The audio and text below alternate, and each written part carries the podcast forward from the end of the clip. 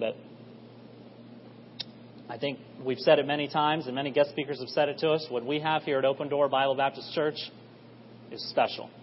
It's a rare thing in the world, and and God deserves all the glory, right? But God uses His servants, and He wants us to honor His servants. For those that uh, don't don't know us, um, my name is Mike Newberger, and I'm a member here at Open Door Bible Baptist Church. And this church has sent me and my family down to Greenpoint, Brooklyn, to start the North Brooklyn Baptist Church.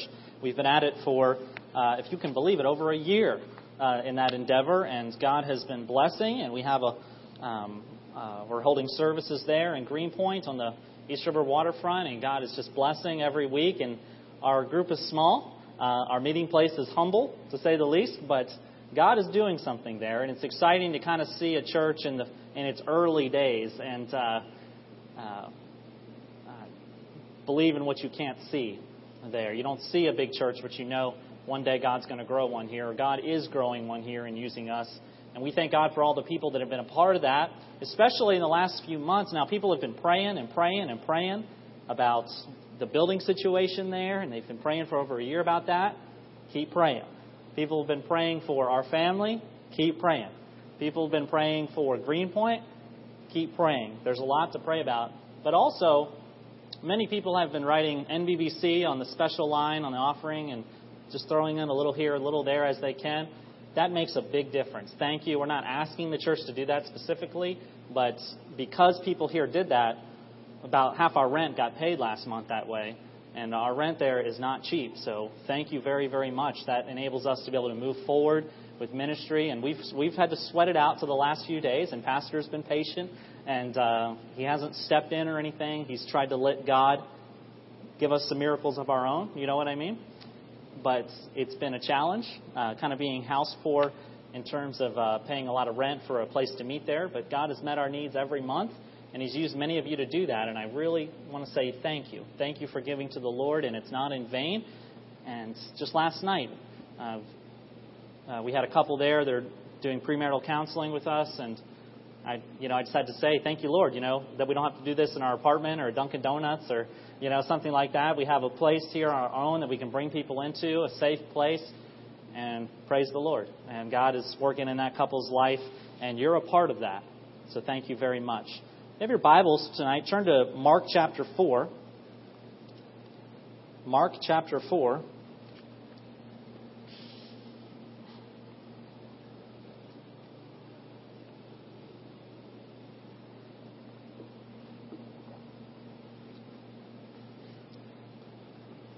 Mark chapter 4. And we're not going to read there just yet. Just mark your place there in Mark chapter 4. And we will read in just a few minutes the first uh, nine verses of Mark chapter 4. I have a question for you tonight. Have you ever met someone who hears everything that you're saying but isn't listening to listening to a word of what you're saying? You know anybody like that? They hear everything that you say, but they don't really listen to a word of what you say. Now, if you have children, you know exactly what I mean by this. Because you tell your child, clean the room, right? Does your mom tell you to clean the room? Tells you to clean the room. So then you go away. Time passes, you give them a few minutes, then you come back, and the room isn't clean. And then you say, what, what is the question that you immediately ask? Didn't you hear what I said? Well, your kids, they heard you, but they weren't listening. Maybe you have a uh, you have a husband. Then you probably know exactly what I'm talking about. Mrs. Kelly is kind of familiar with this. You tell the husband, "Please fix the leg on that table," and then weeks go by, and then you ask him, "Aren't you going to fix the leg on that table?" And the husband asks, "Why? What's wrong with it?" He heard, but he wasn't listening. or maybe you have a coworker or someone else like that. You know, it's very frustrating when you're trying to communicate to someone something very important and the person hears what you're saying, but they're not listening to what you're saying. They're not paying attention or counting what you're saying to be important. The portion of Scripture we're going to look at tonight tells us that God goes through this. Did you know that? God goes through this. God tells people things, and people don't listen. They hear His word, but they're not listening to what He is saying. And many people like to hear what God has to say.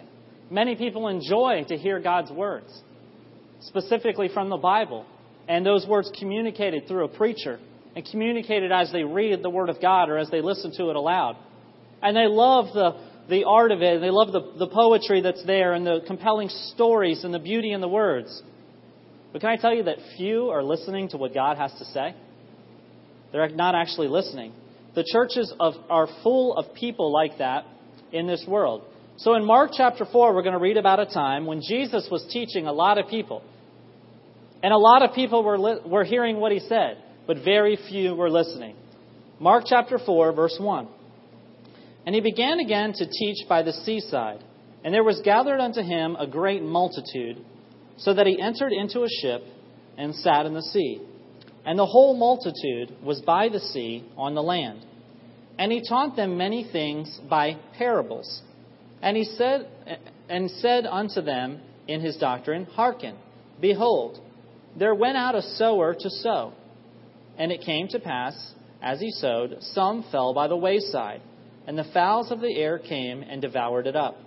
And some fell on stony ground, where it had not much earth, and immediately it sprang up, because it had no depth of earth. And when the sun was up, it was scorched, and because it had no root, it withered away. And some fell among thorns, and the thorns grew up and choked it, and it yielded no fruit. And other fell on good ground, and did yield fruit that sprang up and increased, and brought forth some thirty, some sixty, and some an hundred. And he said unto them, He that hath ears to hear, let him hear. Let's bow for a word of prayer. Father, as we bow our, our, our hearts, Lord, in the, kind of in the middle of this message, Lord, I pray that tonight you would truly give us ears to hear. Pray that you would help me to communicate clearly, that you would just calm my nerves and help me to, to, uh, to preach your word in a very understandable, very clear way. I pray it would be a blessing. I pray it would fall on good ground tonight. And that, Lord, there be a great increase as we obey your word. In Jesus' name I pray. Amen. So we find here in this passage that Jesus teaches the multitude in parables. William Barton said, of simple quote, life is parables. I think I have to agree with him on that. Because without a parable, now a parable we understand as a metaphor, an illustration, a simile, saying this truth is like this truth. It's taking what you know to be true, a fact from the real world that's concrete and established, and applying it to a truth that maybe you're unsure about, or maybe applies to the spiritual world, the things of God. Parables make the truth believable. And, for example, if I were to say to you this statement, Okay, consider this statement. On a journey, you will have starts and stops, twists and turns, until finally you reach your destination. Consider that statement for just a moment. On a journey, you will have starts and stops, twists and turns, until finally you reach your destination. Well, I think we would all agree that statement is perfectly accurate, is it not? Yes, Pastor Mike. When you go on a journey, there are starts and stops a lot of stops around here. There are twists and turns until finally you reach your destination. Well, that, that's a truth that you would acknowledge is true, but it's not very useful to you, is it? That's not really any kind of life changing thing. You're not going to walk out of here tonight and say, wow, that statement just makes me think, think of things in a whole new light. But if I change it and say this, life is like a journey. Life is like a journey. You will have starts and stops, twists and turns, until finally you reach your destination. Now, that statement has meaning. That statement has wisdom. That statement takes something you know is true and applies it to something where maybe you didn't necessarily think that truth was relevant.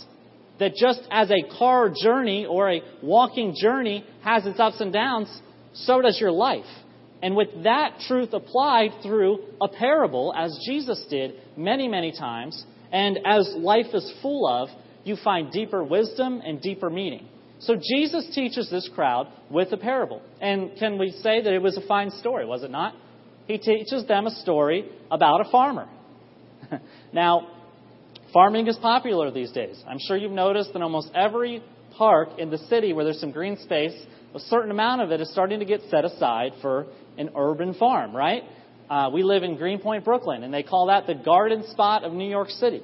We have a lot of rooftop gardening going on, a lot of empty lots that have been donated for community farms and urban farms, and, and even here in Astoria, you see a lot of garden uh, uh, gardens. We went to the uh, dentist uh, the other day. Maggie's laying back in the chair. We looked out the window. Beautiful garden out there, in a place where you really wouldn't think a garden could be. People find very creative ways to use space to plant something. And so uh, and of course, gardening has its frustrations, does it not? I think everyone tries to grow something, right? Well, you know what? I got a window, I got sunlight here. I think I'm going to try to grow something. And uh, maybe you see your neighbor grow something very successfully, and then you try, and maybe it isn't so successful. Uh, you have your ups and downs every year. Now, hey, it's been a good year for it this year. It's kind of all of our excuses have gone away. We've had rain, we've had mild temperatures, but uh, it's it's always kind of frustrating. So this this story here that he teaches about the sower going into the field and he sows the seed and there's growth and some, you know, he grows in certain places well and it doesn't in others is a perfectly accurate story. And um, it basically teaches us this that when a worker sows in a field, he reaps a harvest on good ground and takes loss on bad ground. That the soil he plants in is what makes the difference that when a farmer goes out and he plants seed or he sows seed, as the, as the scriptures say here, he plants it on ground that grows seed well and ground that doesn't. Now, keep in mind, Jesus is teaching this story to a crowd. Now, crowds begat crowds, do they not? Crowds follow crowds. If you're unsure, on your way home, you will, and especially in Manhattan, but really all over the place, You'll see a crowd start to, you'll see one or two people start to walk out into the crosswalk against the light.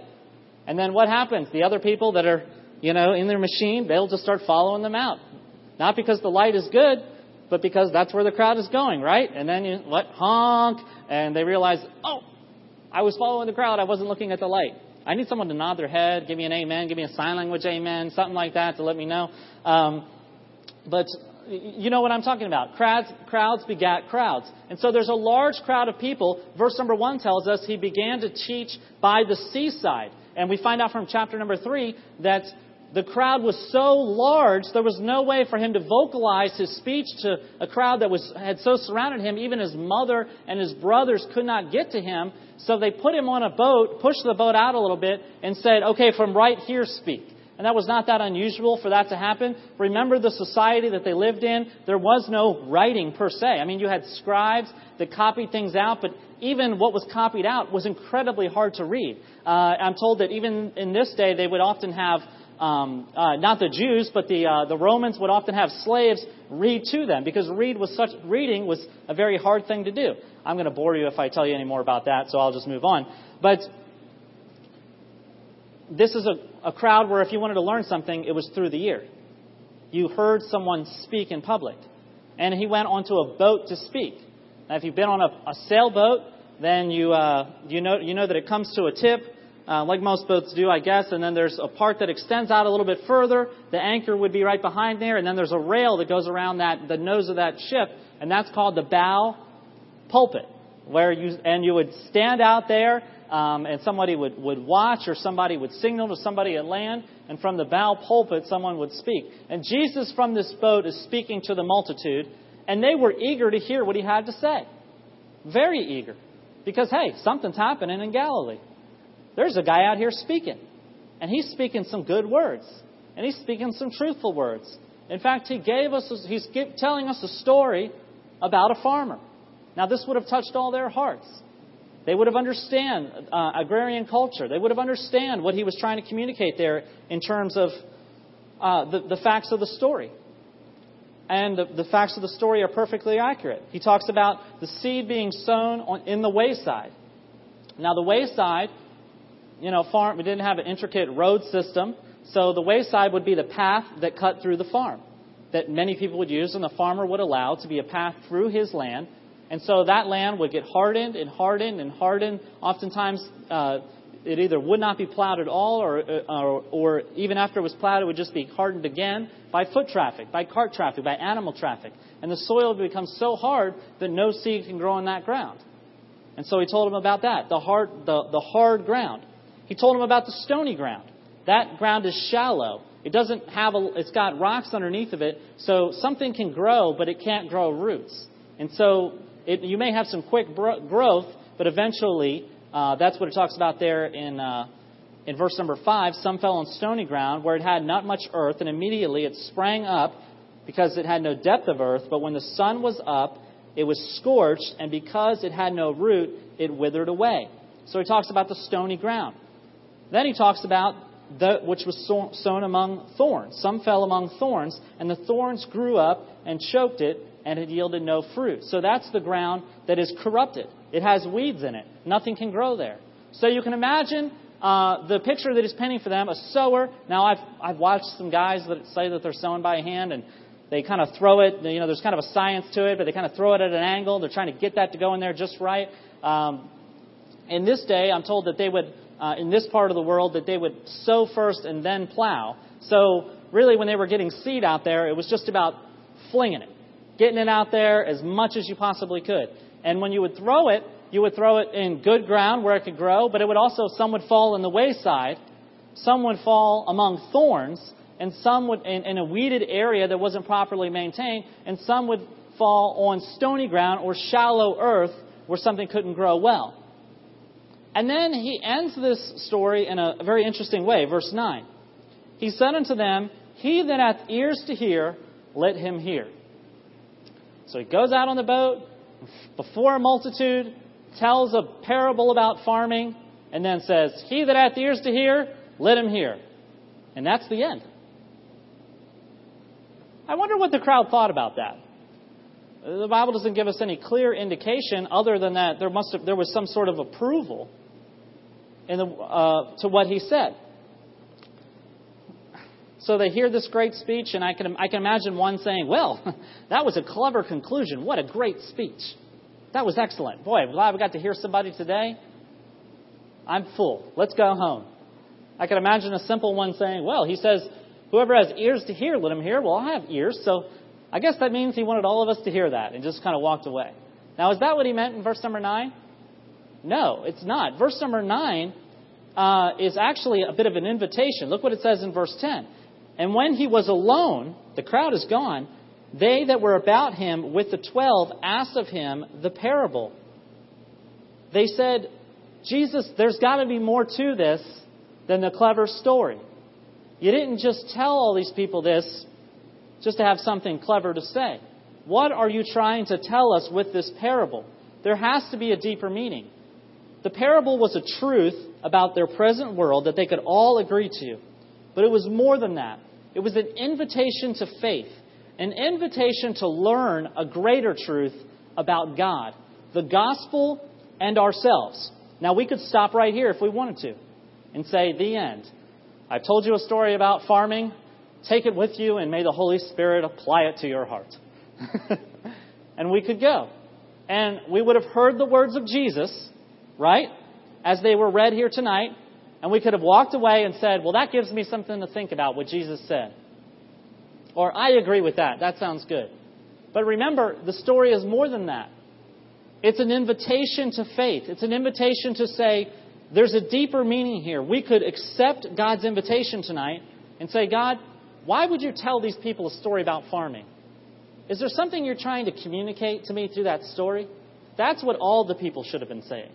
They all should have been saying, well, how does that apply to our lives? How can we use that in our life? Instead, they were just happy to say, great speech. Let's go home. But the disciples, they wanted more. They wanted to know what's the deeper meaning. So let's look at it together in verse 13. Do you want to do that tonight? I need an, yeah, Brother Mike, or maybe do you want to go home or check out? I'm not sure. Well, like it or not, here we go. Verse 13. And he said unto them, Know ye not this parable? And how then will ye know all parables? In other words, you better understand this one because there's a lot more coming. he's going to teach a whole lot more using parables. And it's, they need to understand this. They're on to the right thing here. Verse, 20, verse number 14. The sower soweth the word. So now from 14 down to verse 20, he's going to go back through these points again and he's going to apply them. He's going to say, these things that you know to be true are not only true in your, in your physical life, in your work life, but they have spiritual truth as well that you need to apply to your life. These things that you see every day, they would have seen men sowing at, when it was time to do that. They would have seen men gathering the harvest. They would have seen people plowing the ground. And they would have just walked by it and never thought anything about it, other than that's just somebody out there working. And Jesus tells them, those things that you know to be true are actually crying out to you a lesson from God that you need to understand. And now he's going to tell them what it is. And he says in verse 14, The sower soweth the word. God's word, God's revelation, spoken by his prophets, written down by his prophets, that we have here in the 66 books of the Bible, is like a seed that is planted. And there's a lot that could be said about that. A seed is small.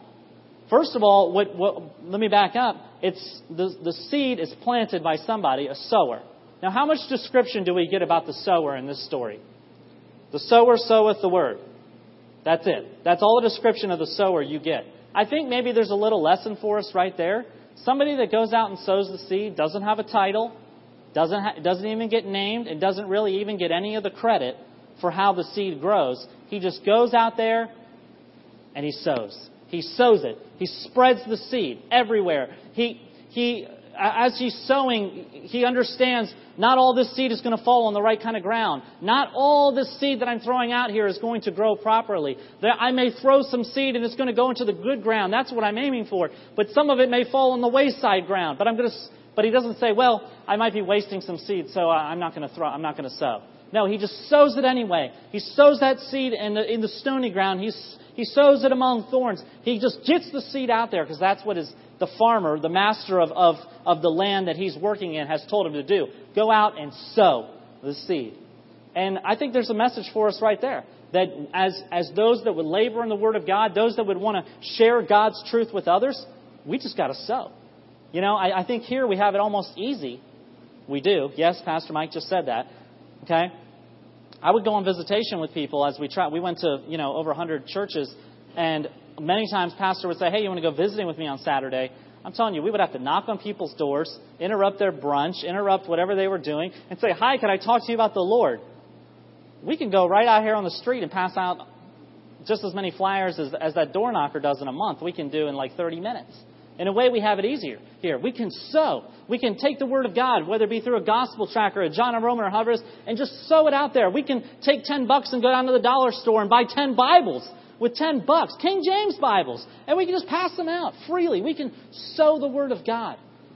The sower just needs to sow. And so, and so he does. But that, the sower is not really the emphasis of the story. It's about where the seed lands. We're all confident we have the right seed, right? We have the Word of God. Amen. That's the message that people need. But what it has to, what the story mainly has to do with is where that seed lands. And the, the different soils that are mentioned in the story represent the conditions of the heart of man. That sometimes, as the Word of God is received into someone's heart, sometimes it's received on good soil where it can grow. But sometimes it's not. And so that's what he talks about here. He talks about the wayside heart. Look at it in verse number 15. And these are they by the wayside, where the word is sown, but when they have heard, Satan cometh immediately and taketh away the word that was sown in their hearts.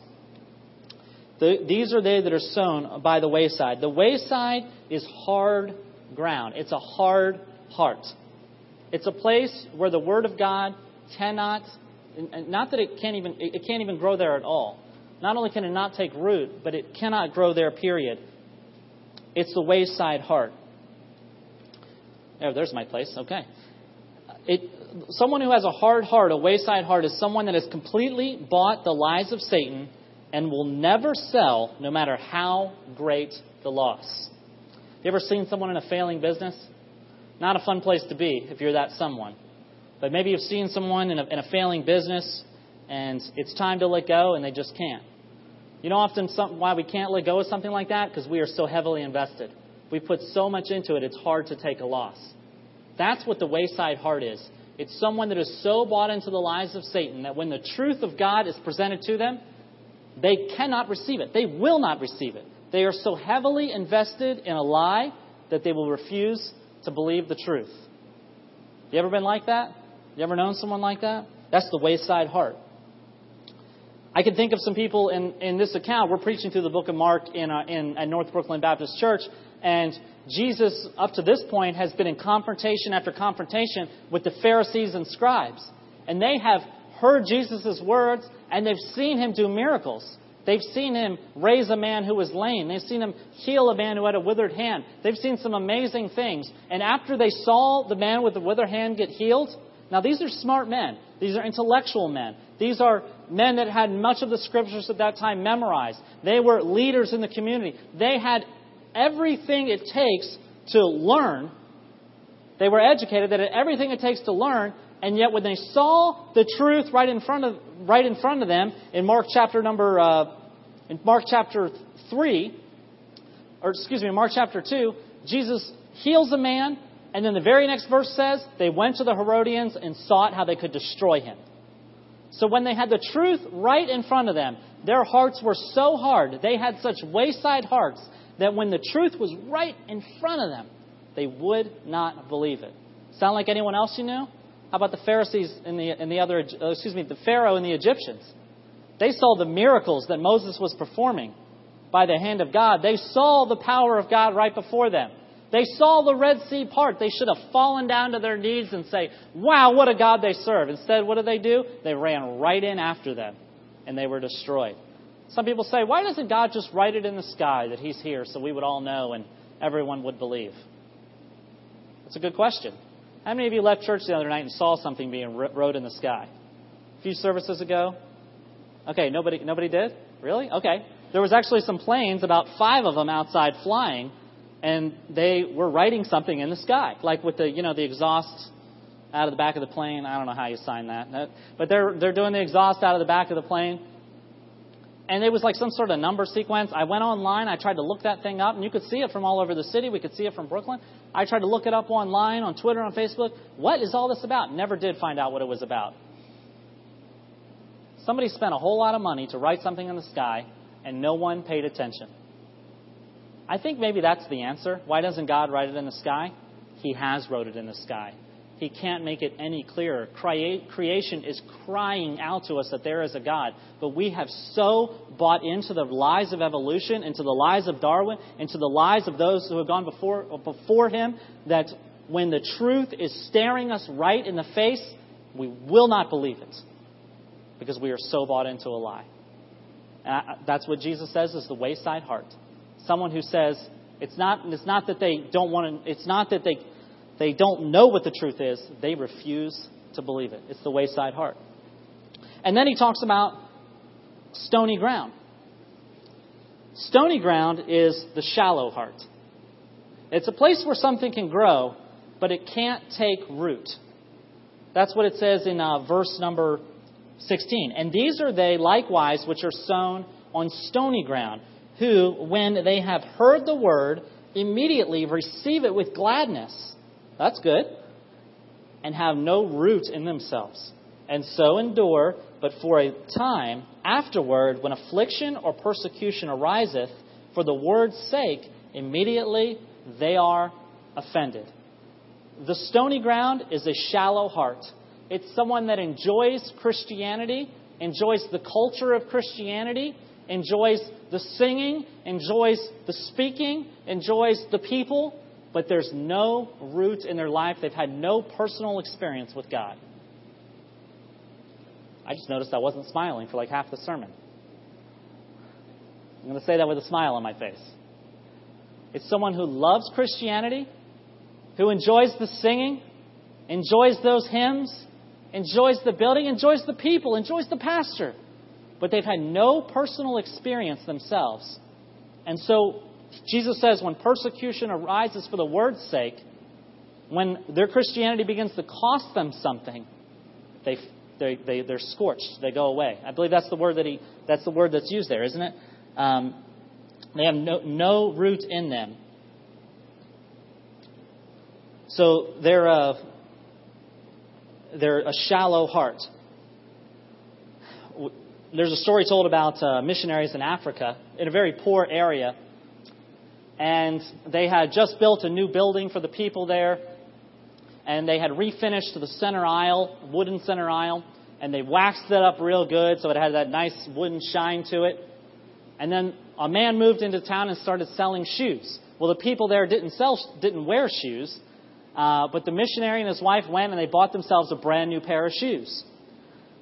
And they walked into church, and the church was full of people. And to their, their simple, uh, you know, simple lifestyle, simple mind, they heard the missionary walk down the aisle and his wife, and they heard the squeak of those shoes. And they liked that squeak. They thought it made an interesting noise. They kind of liked it. And the, sh- the shoe salesman was quite surprised when the next week about five or six pairs of shoes were bought. And he got excited. He had never sold, sold so many pairs of shoes in a week. So he called up his supplier and he said, You got to give me some more shoes. Well, weeks went by, he never sold another pair. And he thought this was odd, so he went to the church where he knew the people met, and he sat in the back and he watched what the people were doing. And so one of those uh, people, they would come in wearing those brand new shoes and they would walk down the aisle and it would squeak, squeak, squeak, squeak, squeak all the way down the aisle. And then they would take the shoes off and they would pass them down the row, out the window. Somebody would grab them and they would run them around to the front and then the next person would walk in, squeak, squeak, squeak, squeak, squeak, squeak, squeak, down the aisle. And they liked that. They thought that was a good noise. And then they would pass them through again. You know what the problem was? The people weren't really interested in what the shoes could do. They just really liked the squeak. You know, a lot of Christians are that way. We're not really interested in what God wants to do for our life. We just like the squeak. We like the benefits of Christian culture. We like the benefits that a church brings. And hey, God, church brings benefits. Thank God. For whatever reason you're here, thank you. I'm not telling you to leave. Thank God you're here. But if all we enjoy is the squeak of Christianity, and we don't understand what, they, what it actually provides for us, we don't actually have an experience with God, I hate to have to say it, but we're shallow. We are shallow people. And I'm afraid that many churches today are full of shallow Christians that are enjoying the squeak, but they're not really wearing the shoes. Shallow ground. And then stony ground is the shallow heart. I think a shallow heart also um, doesn't mature through difficulty. That's, that's where God allows us to grow, and that's what this verse here mentions. That when we go through times of tribulation, now, I'm not wishing tribulation upon you. I don't like tribulation myself. But it's when we go through tribulation that we have the greatest opportunity to grow, to get close to the Lord. The disciples are going to find out at the end of this chapter because they're going to go out on the water and the storm's going to arise and, and Jesus is going to be asleep in the ship. That whole story is coming. But when we don't allow tribulations to grow us, the first time we're offended for the word's sake, the first time difficulty comes into our life, we run that's proof of a shallow heart and a stony ground heart. He says in verse 18, These are they which are sown among thorns, such as hear the word, and the cares of this world, and the deceitfulness of riches, sorry, the deceitfulness of riches, and the lusts of other things entering in, choke the word, and it becometh unfruitful. So this is the that, that which is sown among thorns. That's the corrupted heart. That's the heart that is full of weeds. That's the Christian that has one foot in and one foot out. The Christian that wants to, wants to hear the word, but they don't want to push out that which, is, which wants to choke the word. See, if you have a garden, you have to protect it. You have to weed it. You have to keep birds away.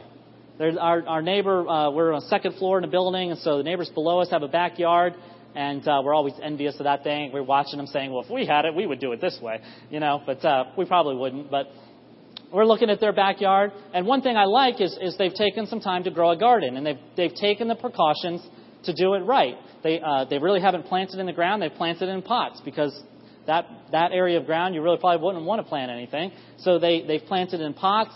They've, uh, they, they're careful to weed it, and then they've even built, in, built like a net over top so that animals can't get into it.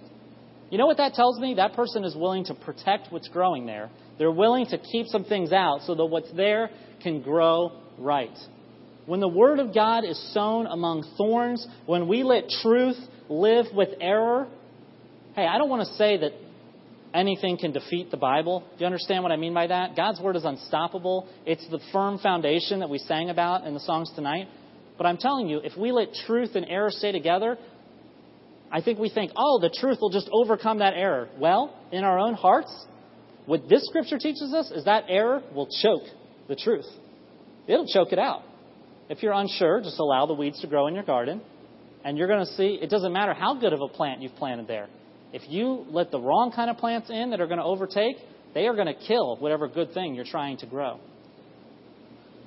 Pastor is very good at teaching us about what is error, what is truth, about helping us be discerning Christians. Uh, you know, it, it's it's hard thing for some people to say these days, but it has to be said. Not everything that is called Christian is Christian. That if you're looking for good, godly Christian music, I probably wouldn't recommend the Christian and Gospel section on the iTunes Music Store. You know what I mean by that? Not all that's called Christian is Christian. Not everyone who claims to speak for God is speaking for God. That there needs to be some discernment in our Christian lives. There needs to be some weeding in our Christian lives where we say, whoa, wait a minute, this is, this is an error. This is going to, it may be small, but this is going to overtake. This is going to get me out of church. This is going to get things not right with my family. This is going to give me a rotten, bad attitude. Get out of here, weeds. I'm cutting you out of here, whatever it may be in your life. Make sure that you take time to make sure the word that's coming in isn't being sown among thorns. Because it'll, it'll choke it, it'll kill it. I say that this is the person who believes God's word is a good book, but it's not their guidebook. It's a good book, but it's not their guidebook. It's a place where they can hear a lot of truth, just like these multitudes heard. But they're really not interested in taking that truth and applying it to their life. Sown among thorns. You know, I think Christian leadership has been kind of responsible for, for this condition, sown among thorns, because so much of Christian leadership, not at this church, praise God, but so much that is called Christian leadership is trying to tell people that they can be involved in almost every type of evil and still be a Christian. I, you know what I mean by that? I mean that there are church, you know, everything that is that you know to be a sin. I'm sure somewhere out there you can find a church that approves of it, of, of one of those things or all of those things. You know what I'm saying by that? We even have Unitarian Universalist churches these days. Unitarian Universalist church. That you might as well say atheist church or agnostic church. People that believe there is no truth, trying to claim that they're preaching. I'm not even sure how you define that. It's like undefinable. But that's what we have today. You can go anywhere. If there is a sin that you want to get involved in, I promise you, you can you can go find a church that will tell you it's okay. It's possible. It can be. But is it true? No. And that little bit of error that you let in or that some other group says is okay for you to let in, eventually you can choose, you can make the decision, but you can't choose the consequences. And the consequences be it'll choke out every area of truth in your life, and one day you'll be a used to be Christian that doesn't believe in anything. Don't let the weeds in your life. Keep them out. Weed your garden. I like how it, it says what the, what the thorns are, or what the, what the results of those things are. Verse 19. The cares of this world, the deceitfulness of riches, watch this, and the lusts of other things entering in. Now, does that like cover it all or what? I mean, cares of this world, deceitfulness of riches, uh, and the lust of other things. Just going after anything else but what God's truth is. So I would ask you tonight to let God bring his plow into your life and turn up the soil. Because, you see, what can happen is we can sometimes I used to always think at this passage and think, yeah, there's some people like that. There's some people that are they have the shallow, they're shallow, and some people they have the thorns, and there's some people that are good ground. And that's that's talked about in verse verse number six, or excuse me, in uh, verse number twenty. They that fell on the good ground, and I'm, I'm going to get to that here in just a second. But I used to think, yeah, there's just some people that's just the way they are. But having looked at this passage further, I don't think that's true. I think all of these conditions represent where all of us can be in our Christian life. That we can have times in our life where we're letting thorns in, where we can have times in our life where we're good ground, where God's Word is growing in our hearts. We can have times in our life where we just say, Preacher, I don't want to hear it. We're, we're, we're, we're a wayside heart, where, you know what, I just, not today. Today is just not a good day for me. And, uh, or we're, we're shallow hearts and we have those times in our life In other words, these aren't predisposed ways of living. We can all enter in and out of these, these sort of conditions in our lives. We can all uh, go through these periods in our life. But what God wants us to be is good ground. Look at it in verse 20. These are they which are sown on good ground, such as hear the word and receive it and bring forth fruit, some thirtyfold, some sixty, and some an hundred. God wants us to be good soil, good ground. That's a person who hears the word of God and believes it and receives it into their life. And that, my friends, is called faith. You know, scientists have been studying seeds for quite a long time. And we've come a long way in what we can do with seeds. We can genetically modify seeds. We can create new seeds, hybrid seeds, seeds that grow uh, bigger and better and more nutritious fruit. But you know what we can't create? A seed. you have to start with a seed before you can do any of those things. And I'm telling you, before you can even begin to live out the Word of God in your life, you need a seed. You need faith. Faith to believe that God's Word is true. It's something He puts in your heart, and it's something that He wants to grow. You must have faith. You need to not only hear God's Word, but you need to listen. That means not just hearing what is said, but applying it to your life letting it change you.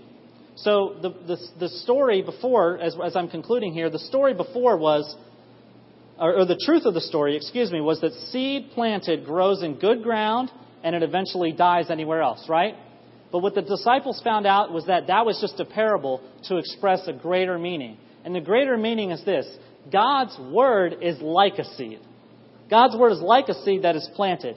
It changes the lives of those who receive it and it is the ruin of those that eventually reject it. What kind of soil are you tonight? What kind of heart do you have right now? I, I know we're all here. I know we all hear, but are we listening? You, you're, you're all caught up in your Bible reading. Good. I know you read it, but were you listening? Were you applying it to your life? Were you letting God's Word grow? Are you are you growing more in your Christian life now than you were this time last year? Is there growth happening in your life? I know you've even heard the sermon tonight, but are you listening? Urban farming is po- more popular than ever, especially in New York City. New York City is really kind of leading the way in urban farming. And you see people growing things in the most unusual places. Uh, you stand up on the roof of our church in Greenpoint and you can see these little gardens all over these roofs. And you walk through the streets and you see these strange p- plots of land and somebody's managed to stick a garden in there. You know what that teaches us? It teaches us that with a lot of work and the right soil, you can plant something just about anywhere. You really can. It is amazing what you can grow and where you can grow it. But you know, it's the same way with God with His Word and faith in your heart, it, it, can, it can grow just about anywhere. I think we're saying, well, you know, I would obey that thing that God has told me to do, but I can't because of this. Or I can't because this situation in my life isn't right. Or I can't because, you know, this thing isn't worked out. Hey, a farmer doesn't make excuses. He sows. He plants that seed. Let God make you the ground that you need to be. Uh, don't, don't build a big ex- list of excuses for why the teachings of the Bible don't work in your situation. God can grow something just about anywhere. He just needs good ground. Let's be good ground for God's Word. Read it every day. Hide it in your heart. Pray and ask God to help you to understand and to live it, in his, live it out in your life. Thank God you want to hear the Word of God. But are you listening tonight? Are you listening? Let's bow for a word of prayer.